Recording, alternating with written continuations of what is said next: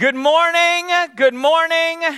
How many people here are over the age of 40? Raise your hand. Oh, raise them up high. All those cricks and pops when you raise your hand, those are normal. If you're over the age of 40, absolutely. If you're over 40, I just want to tell you, I get it. I get it. I get what it's like to be over 40. You're miserable. You're angry. I get it.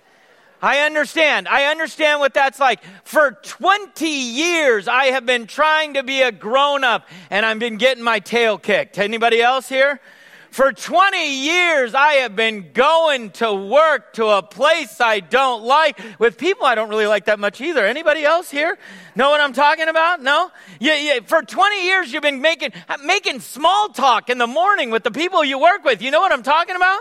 When you get on the elevator and you make the lame joke, fourth floor, housewares, women's shoes, lingerie.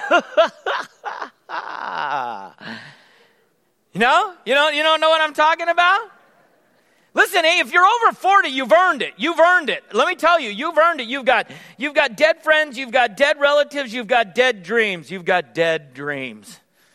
Anybody else know what I'm talking about? If you're over 40, you, maybe you don't even remember what your dreams were anymore. You remember what they were? You know? You, all you know is you look in the mirror every morning and you think, they're not coming true. They're not coming true. Let me ask you a question. Where did we lose our joy? Like along the way, where did we lose our joy? Because for some of you, you're walking in here this morning and joy is not a problem. You've got joy and you're ready to attack the world with joy. But for some of you, it's been a long time since you've had any joy. Or maybe you can't even remember the last time that you had like a, a significant amount of joy. You were really joyful. What happened to us? Where did the joy come out of our lives? I mean, why did that even happen to us? When I was young, I used to feel joy all the time. And as you get older, I don't know what it is. It's there's, there's more burdens at work and the kids are struggling and maybe your money's tight and you're having trouble relating to your spouse. And, and somewhere along the way, we lost our joy. God cares about you having joy. It's not unlike a father who wants his kids to be happy. God wants you to have joy. And joy is at the center of the Christmas story. If you've got your notes, would you follow along with me this morning? We're going to jump into the Christmas story here in Luke chapter 2. And I want you to see this jump off the page in the Christmas story. It says, That night there were shepherds staying in the fields nearby, guarding their flocks of sheep. Suddenly, an angel of the Lord appeared among them, and the radiance of the Lord's glory surrounded them. They were terrified, but the angel reassured them. What did he say? Don't be afraid. Don't be afraid. He said, I bring you what? Good news. Good news that will bring what? Great joy, Great joy to who? All to all people. The Savior, yes, the Messiah. The Lord has been born today in Bethlehem, the city of David, and you will recognize him by this sign. You will find a baby wrapped snugly in strips of cloth, lying in a manger. Now, I know most of you know this story, right? But I want you to key in on something in the middle of that. It says, Do not be afraid. Do not be afraid is the most common command in Scripture. And fear is at the root of what has gone wrong with us as human beings. It's what's robbed our joy is fear. It says, I bring you good news that will bring great joy to all people. That term, good news, evangelion in, in the Greek, we get our word evangelism out of that word. We, we also hear people translated as the gospel. In Christmas speak, good news is glad tidings. Right? We hear that?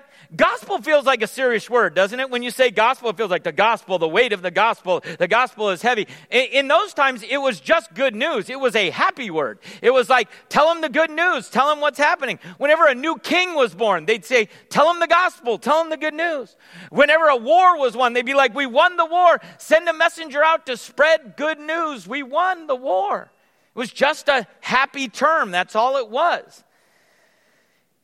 And then the next line says, good news that will bring great joy. It's not just joy, it's great joy. In fact, in the, in the, in the uh, Greek, the word is mega. It's mega joy. That's literally what it means. It's like we have mega joy. So the question for us is what is this joy, this real joy, this mega joy? Don't you guys want that? Do you want that? Your, I'm the only one. Okay, thanks. Glad to hear that. I want it. So let's jump into it this morning and take a look because here's the first thing we're going to learn about real joy. Real joy is not a contingent joy. It isn't a contingent joy. It is easy to be joyful when things are going well. Amen? Yeah. When you get the job, it's easy to be joyful, right? When you get the promotion, easy to be joyful. When you buy that car with the new car smell, it's easy to be joyful. When you finally get the date with that girl, she said yes. It's easy to be joyful. Amen. That's right. We call that contingent joy. It's contingent upon something. But what happens when things are not going so well? Let me give you an example. In Habakkuk chapter 3, it says this listen to this passage. Even though the figs have no blossoms, and there are no grapes on the vines, even though the olive crop fails, and the fields lie empty and barren, even though the flocks die in the fields, and the cattle barns are empty, yet I will what? Rejoice in the Lord. I will be what? Joyful in the God of my salvation. Here's the question Will you rejoice then? Will we have joy in the midst of our struggles? See, contingent joy says, I'll be happy if. I'll be happy if. As long as, I'll have joy as long as, yeah, I mean, if only I had this, then I'll be happy, right? If I had a new house, I'll be happy. If I, if I had a, a new spouse, I'd be happy. If, if I, if I just was healthy again, then, then I'd be happy. And we'll have this joy if, if, if, if. But get this contingent joy depends on circumstances. It depends on your circumstances. It reminds me of the fog. How many people were out on Friday night and saw the fog? Yeah? The fog rolled in on Friday night. It was overwhelming. And fog, fog is an interesting thing. You have to have the perfect eh, set of circumstances for fog. You have to have radiant heat coming off of the planet. You need to have a certain moisture in the air. The dew point and temperature need to be exactly right. And when you have all of those conditions exactly right, then the water in the air, the vapor condenses and it turns into something that is overwhelming and you can see it right away. And, and you can see the joy. Can you see the joy? You see the joy? Yeah? You see it? But the problem is, is that for us, sometimes all you need is one little thing and then the joy is gone. It's like, it's like I've got a 4.0 and my essay was great and I've got all the extracurriculars, but I didn't get into the college I wanted. No more joy. Right? I, I, mean, there's all kinds of things. For me, I woke up this week. This really happened to me. I woke up, I went outside, I was going to go to a meeting, and my car had a flat tire. And let me tell you, the one phrase that never gets any sympathy anywhere I go is when I show up someplace and I say, Sorry, I'm late, the Porsche had a flat. Nobody ever gives me any sympathy when I say that. I don't know why they don't give me any sympathy. I'm still got a flat tire, people. I mean, it's true of so many things in our life, right? It's like it's like inflation is up and the market is down and no more joy. There goes your joy. See, joy isn't contingent. You can't have a contingent joy. The reason why is because we don't have any control over the circumstances. There's so many circumstances in our world that we have no control over. You ever wonder why some people seem so grumpy when they're older? Do you know what I'm talking about? Just not if you know a grumpy person who's older. Good. Don't. He, if he's sitting right next to you, don't at all acknowledge that. Don't do it. Um, but some people, when they grow old, they're just sort of grumpy, sour, kind of an old curmudgeon, if you know what I'm talking about. And, and, and I think the reason why is because they've been disappointed again and again and again and again. And they bought into this idea of contingent joy. I need everything to go right, then I can have joy. Because we were told, man, if you get that car, if you get that car, you ever had your eye on a car and you're like, oh man, if I could just get that car, that car would be great and everything would be good and I'd feel joy. And it's just a couple years later when you're looking at that car, you're like, eh, it's kind of old now. Screen's small. I need a new car. You know what I'm talking about? Or, or you think, man, if I could just marry that person, if I could, oh, she, man, when I see her, it's like the birds are singing and, and she's so perfect. And then you marry that person and it's just a few years later and you look at them and you're like, you're annoying me. Are you breathing? Like, stop breathing. You ever had this happen? It doesn't happen to me. My wife tells me it happens to her, though.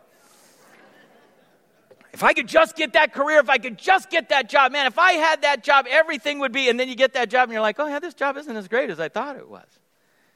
And it, it's this joy that's contingent on things. And if it doesn't work out exactly right, you're disappointed and you're let down. And, and I think you're disappointed and you're let down, you're disappointed and you're let down, you're disappointed and you're let down. And as you get a little bit older, I, I don't want to say a certain age, but maybe right around 40, you start to think, I don't want to be disappointed and let down anymore. And so I'm just going to, I'm not even going to get involved in this joy thing. Your heart gets hard and you're afraid you'll be disappointed again and again.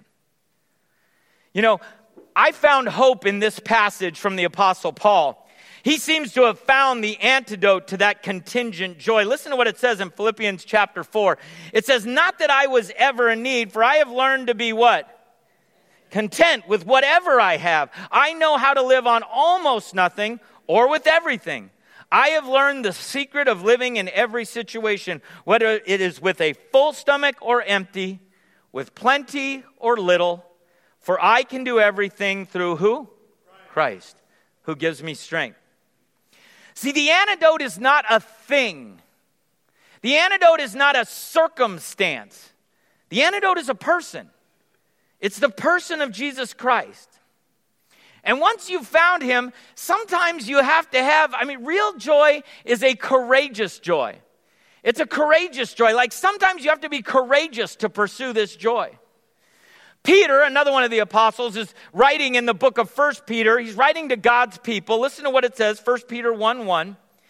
This letter is from Peter, an apostle of Jesus Christ. I am writing to God's chosen people who are living as what? They're foreigners in the provinces of Pontus, Galatia, Cappadocia, Asia, and Bithynia. These are persecuted Christians. They have been uh, scattered and driven from their homes and from their land, and, and, and they've lost their homeland. They've lost everything that they consider dear their, their houses, all of their possessions. But get this, they never lost their joy. They never lost their joy. Their circumstances were difficult and terrible, but they never lost their joy. They still had their joy. How do I know that? Look a few verses later. 1 Peter 1, verse 3. All praise to God, the Father of our Lord Jesus Christ. It is by his great mercy that we have been born again. Because God raised Jesus Christ from the dead. Now we live with great expectation. And we have a priceless inheritance, an inheritance that is kept in heaven for you, pure and undefiled, beyond the reach of change and decay. And through your faith, God is protecting you by his power until you receive this salvation, which is ready to be revealed on the last day for all to see. So be what? Truly glad. Truly glad. There is what? There's wonderful joy ahead, even though you must endure many trials for a little while. Sometimes it takes courage to be joyful. In the face of difficult situations, whatever you're facing, I mean, these people had lost everything, but they had not lost their joy because they had not lost Christ. You see, real joy depends on Christ. That's what it depends on. It really depends on Christ. Did you know you can fake Christianity? How many people know this? You know you can fake Christianity, just not. If you don't know this, then let me in, I'll let you in on a little secret. You can tell people you believe these things, and they'll go, "Oh, really?" You you can even act a certain way so that people will think, "Oh, yeah, he must be a Christian." Do you know nobody knows if you read your Bible? Nobody has any idea if you read your Bible. You leave your Bible out on your nightstand and you leave it open and you put the little page marker in there. And you're like, I read my Bible. Nobody knows if you read your Bible. They don't know. Nobody, nobody knows that you can sing songs in the worship. Uh, you can sing songs with all your might and all your heart and all your excitement. And at the end of the day, you can never enter into real worship to God. You can, you can uh, uh, pray at meals. You can pray before bed. You can do it all in a way that never actually enters into a real conversation or dialogue with God. And anybody can talk a good game at community group. Well, let me tell you how God's working in my life. You can fake this thing, you really can. But real joy, joy is a virtue. Joy is something you can't fake. And I'll tell you why. You can't fake a virtue. People know if you're a loving person, you can't fake it. They know. They know if you're loving or not. People know if you're a kind person. Nobody comes in and fakes people out as to whether or not they're kind. We know if you're kind or not. We can tell. And people know if you are joyful or not. They can just tell. The people who are closest to you, the people who spend the most time with you, will know you're joyful. The Bible calls these fruit, fruit of the Spirit. And the only way you have this fruit, you, you're known because of your fruit. The only way you know this fruit is because it comes from Jesus. That's absolutely where it comes from. The fruit comes from this Holy Spirit within you. Listen to what it says in John chapter 15, 4 through 5. It says, Remain in me, and I will remain in you. For a branch cannot produce what? Fruit if it is severed from the vine. And you cannot be what?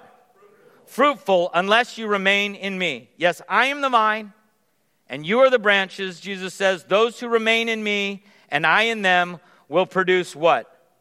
Much fruit. For apart from me, you can do nothing. And Jesus wants us to have this real joy, this fruit of joy in our lives. He wants us to have it. The kind of joy He has, not the kind of joy that the world is offering, because it's dependent on circumstances, it's contingent. John 15, 11 says, I have told you these things so that you will be filled with what? My joy.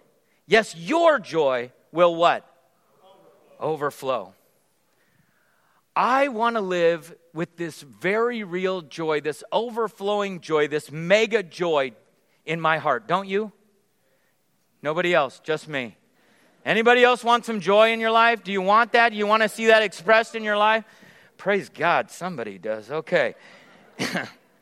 well, it only comes from Jesus. And and here's the interesting thing when you have it, when that joy infects you and becomes a part of who you are on the inside, real joy is contagious. Do you know this?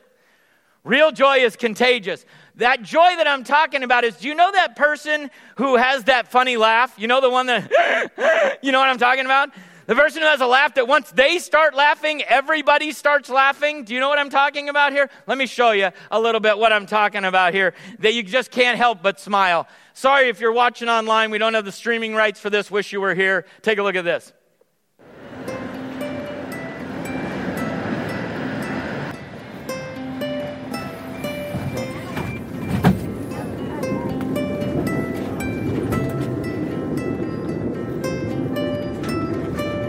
Ha ha ha ha!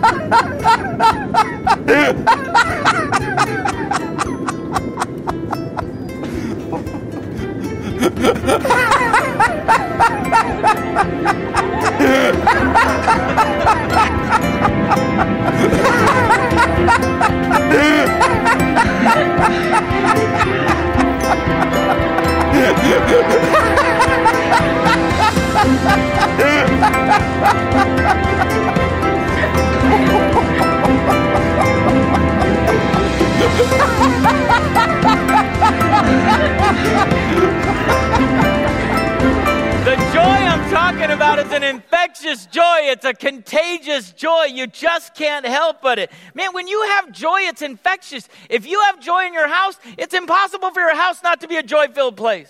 If you're joyful at work, it turns out everybody around your cubicle are happy people and they come there and they want to be there because it's infectious. If you're the happy house in your neighborhood, people want to set up lawn chairs in your driveway and they, they want to be around there. It's this contagious thing where joy takes over and the world needs more joy. Can I get an amen out of anybody?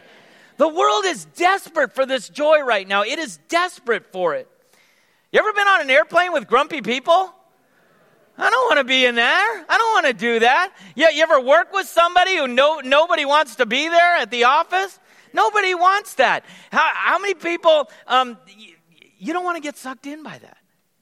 I, I don't want to get sucked in by that. I want to be a person of joy. I want to be the kind of person that spreads joy to others. And I want to tell you something the New Testament church, that early church, was exactly like that. In Acts chapter 2, it says this, verse 46 and 47. It says, They worshiped together at the temple each day, and they met in homes for the Lord's Supper. And they shared their meals with what? Great joy and generosity. And all the while praising God and enjoying the what? the goodwill of all the people, and each day the Lord added to their fellowship those who were being saved. These people were liked by all people. And I think it's because they were just joyful people. They had Jesus in their heart and they were joyful people. And as a result, people of joy, people of hope, people of faith, they, they get drawn. They're drawn to you. Let me tell you what real joy is. Real joy is a mixture of peace, hope, and faith. Real, this real joy is this weird uh, amalgam of peace, joy, and hope. Real joy is the knowledge of how God has provided in the past. God, I've seen you do this in the past. Real joy is, is faith right now in the middle of this trial, this pain, this heartache, because I've seen you do it in the past, God, and it's trusting Him for the future. It's the peace that we can have right now because we know we have seen God work in the past and we know He will work again in the future. And I want us to catch a case of this joy. Even if you're over the age of 40, people, I want us to catch a case of this joy and be people of contagious joy. Which leads me to. So what, Steve? What do I do with this? How do I make sense of this? Well, I want to give you a little example of what this might look like. I hope you enjoy this little video. I hope it brings you a little bit of joy.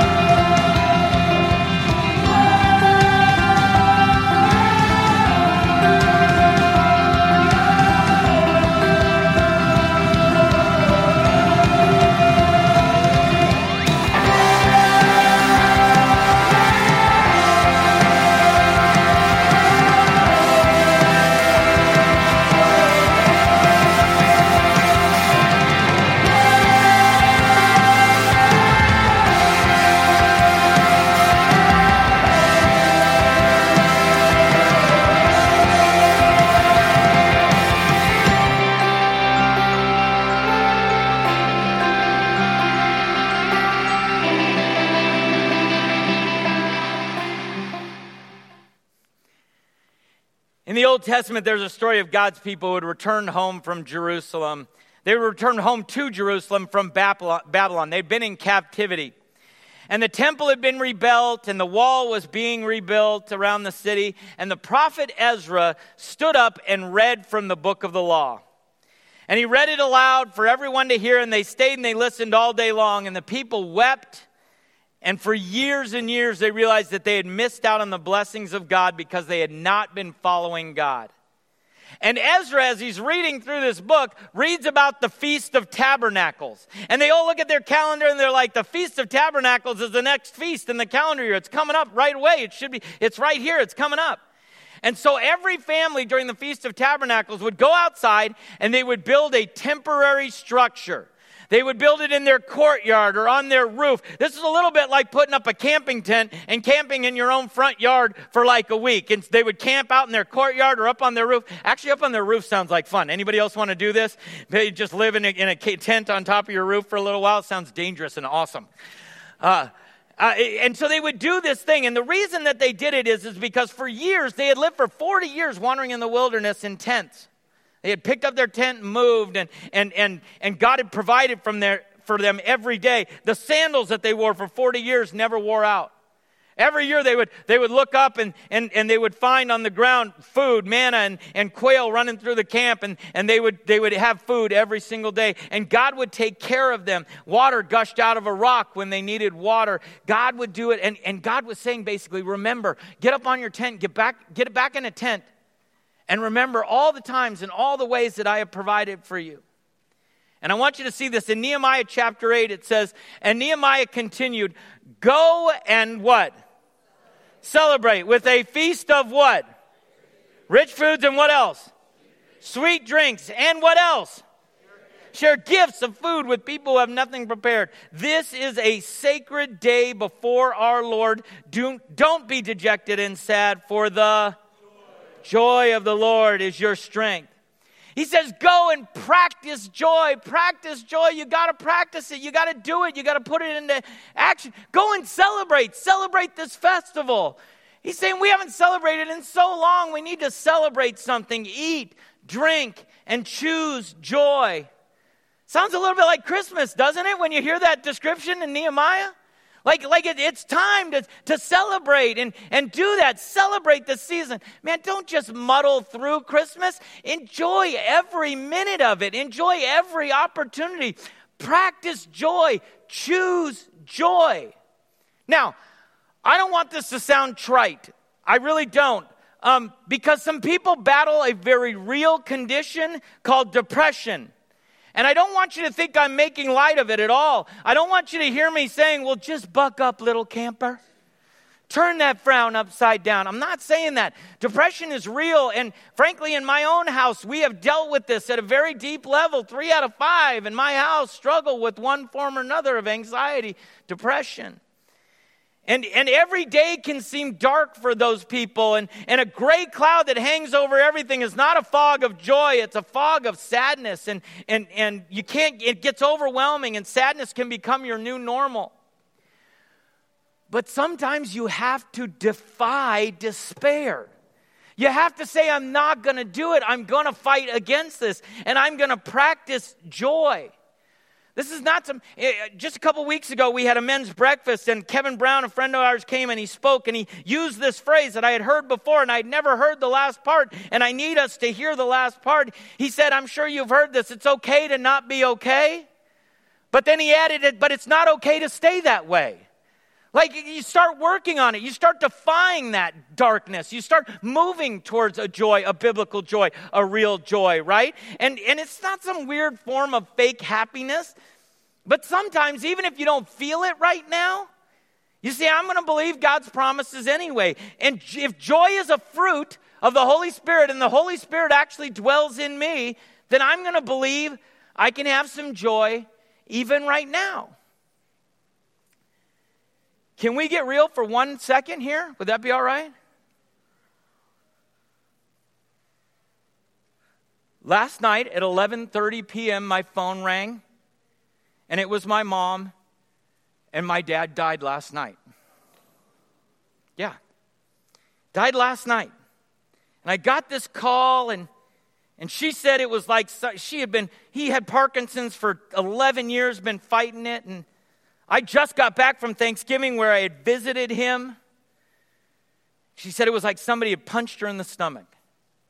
And I'm getting this news and I'm crying on the edge of my bed. I, we, at Thanksgiving, we went out to eat and we had Thanksgiving dinner at a restaurant. He was in a wheelchair right next to me and he was still talking a little bit and he, his meal showed up and, and I was the one closest. And so I started cutting my dad's turkey into little tiny pieces so that my dad could eat it. And my dad leaned over to me and he was like, I used to do this for you. and I was like, Yeah, you did, Dad. As I leaned over, as I was getting ready to say goodbye last Saturday night, and, and can I tell you something? I speak for a living. I stand up, I weave together sentences and try and make things make sense. When you go are talking to your dad and you know it's probably for the last time, I, I had nothing. Was, I, I love you, Dad. You were such a great dad. And you know what he said back to me? He said, Be careful driving home. That's what he said, honestly.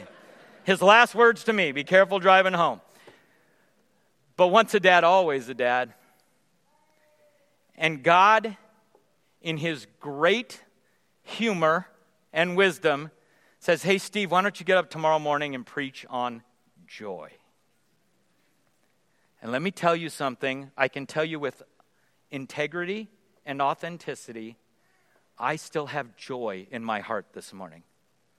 I do. I'm not all that happy this morning. But I've got joy in my heart because I know God is who He says He was. I know what He's done in the past.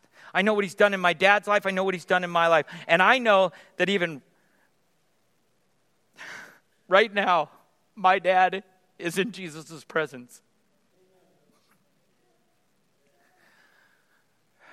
You can have a real joy even in the midst of circumstances that are painful and I want to make sure you hear me, whoever's here today that is struggling with real pain and real despair we can push back against the pain and despair and choose joy. That is what this Advent conspiracy that we are doing is all about. This Advent conspiracy is us as a church saying we are going to defy the despair that's out there in the world. We are going to push back against the despair that is in the lives of this young adult generation that has been affected by this lockdown and all the things that they're dealing with in their world. We choose joy. We choose to push back against that. And we will make a difference in the lives of those kids because of it. We will be the voice of joy for those who can't find the voice of joy right now until they can find it. Here's the last thing I want to leave you with, and it's perfectly appropriate during this holiday season. I want you to get around some joyful people. Get around some joyful people. Listen to Nehemiah 8 17. It says, continuing on with that story. So everyone who had returned from captivity lived in these shelters during the festival. And they were all filled with what? Great joy. The Israelites had not celebrated like this since the days of Joshua, son of Nun. This festival of tabernacles was a reminder.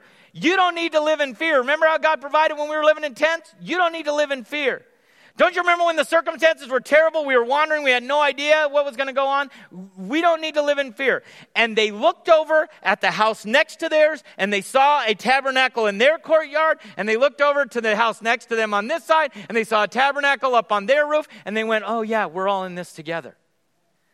We're all in this together. Like this Christmas, find a place and some people and some people that you want to celebrate with and celebrate with them.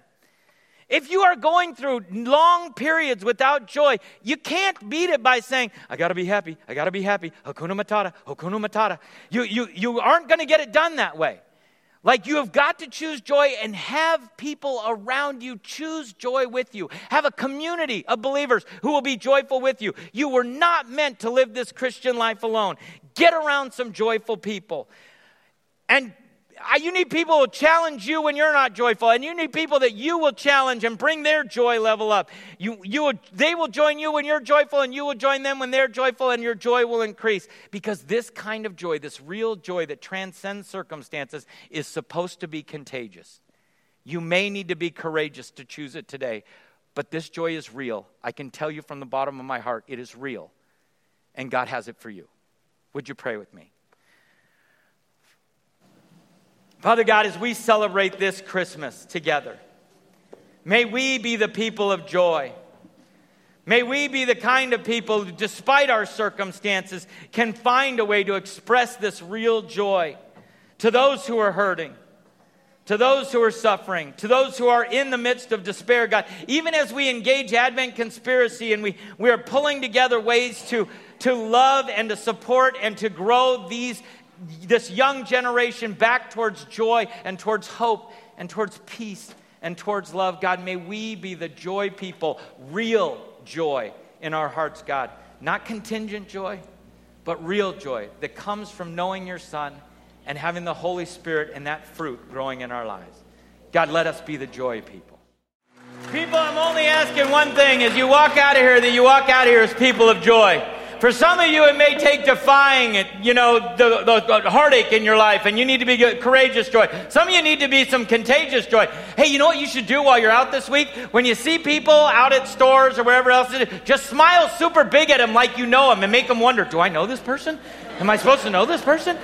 But let's be the kind of people that that joy infects our community and that real joy that comes from Jesus, that comes from his root in our heart, becomes something that overtakes the, the community around us, the people that we love and the people that we know. I'm going to pray you out of here as people of joy. You better leave here with joy in your heart.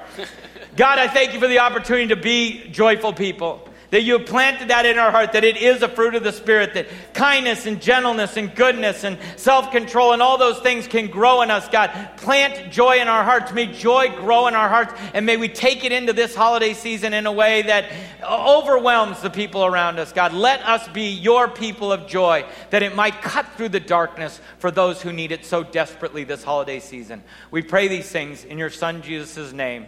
Amen.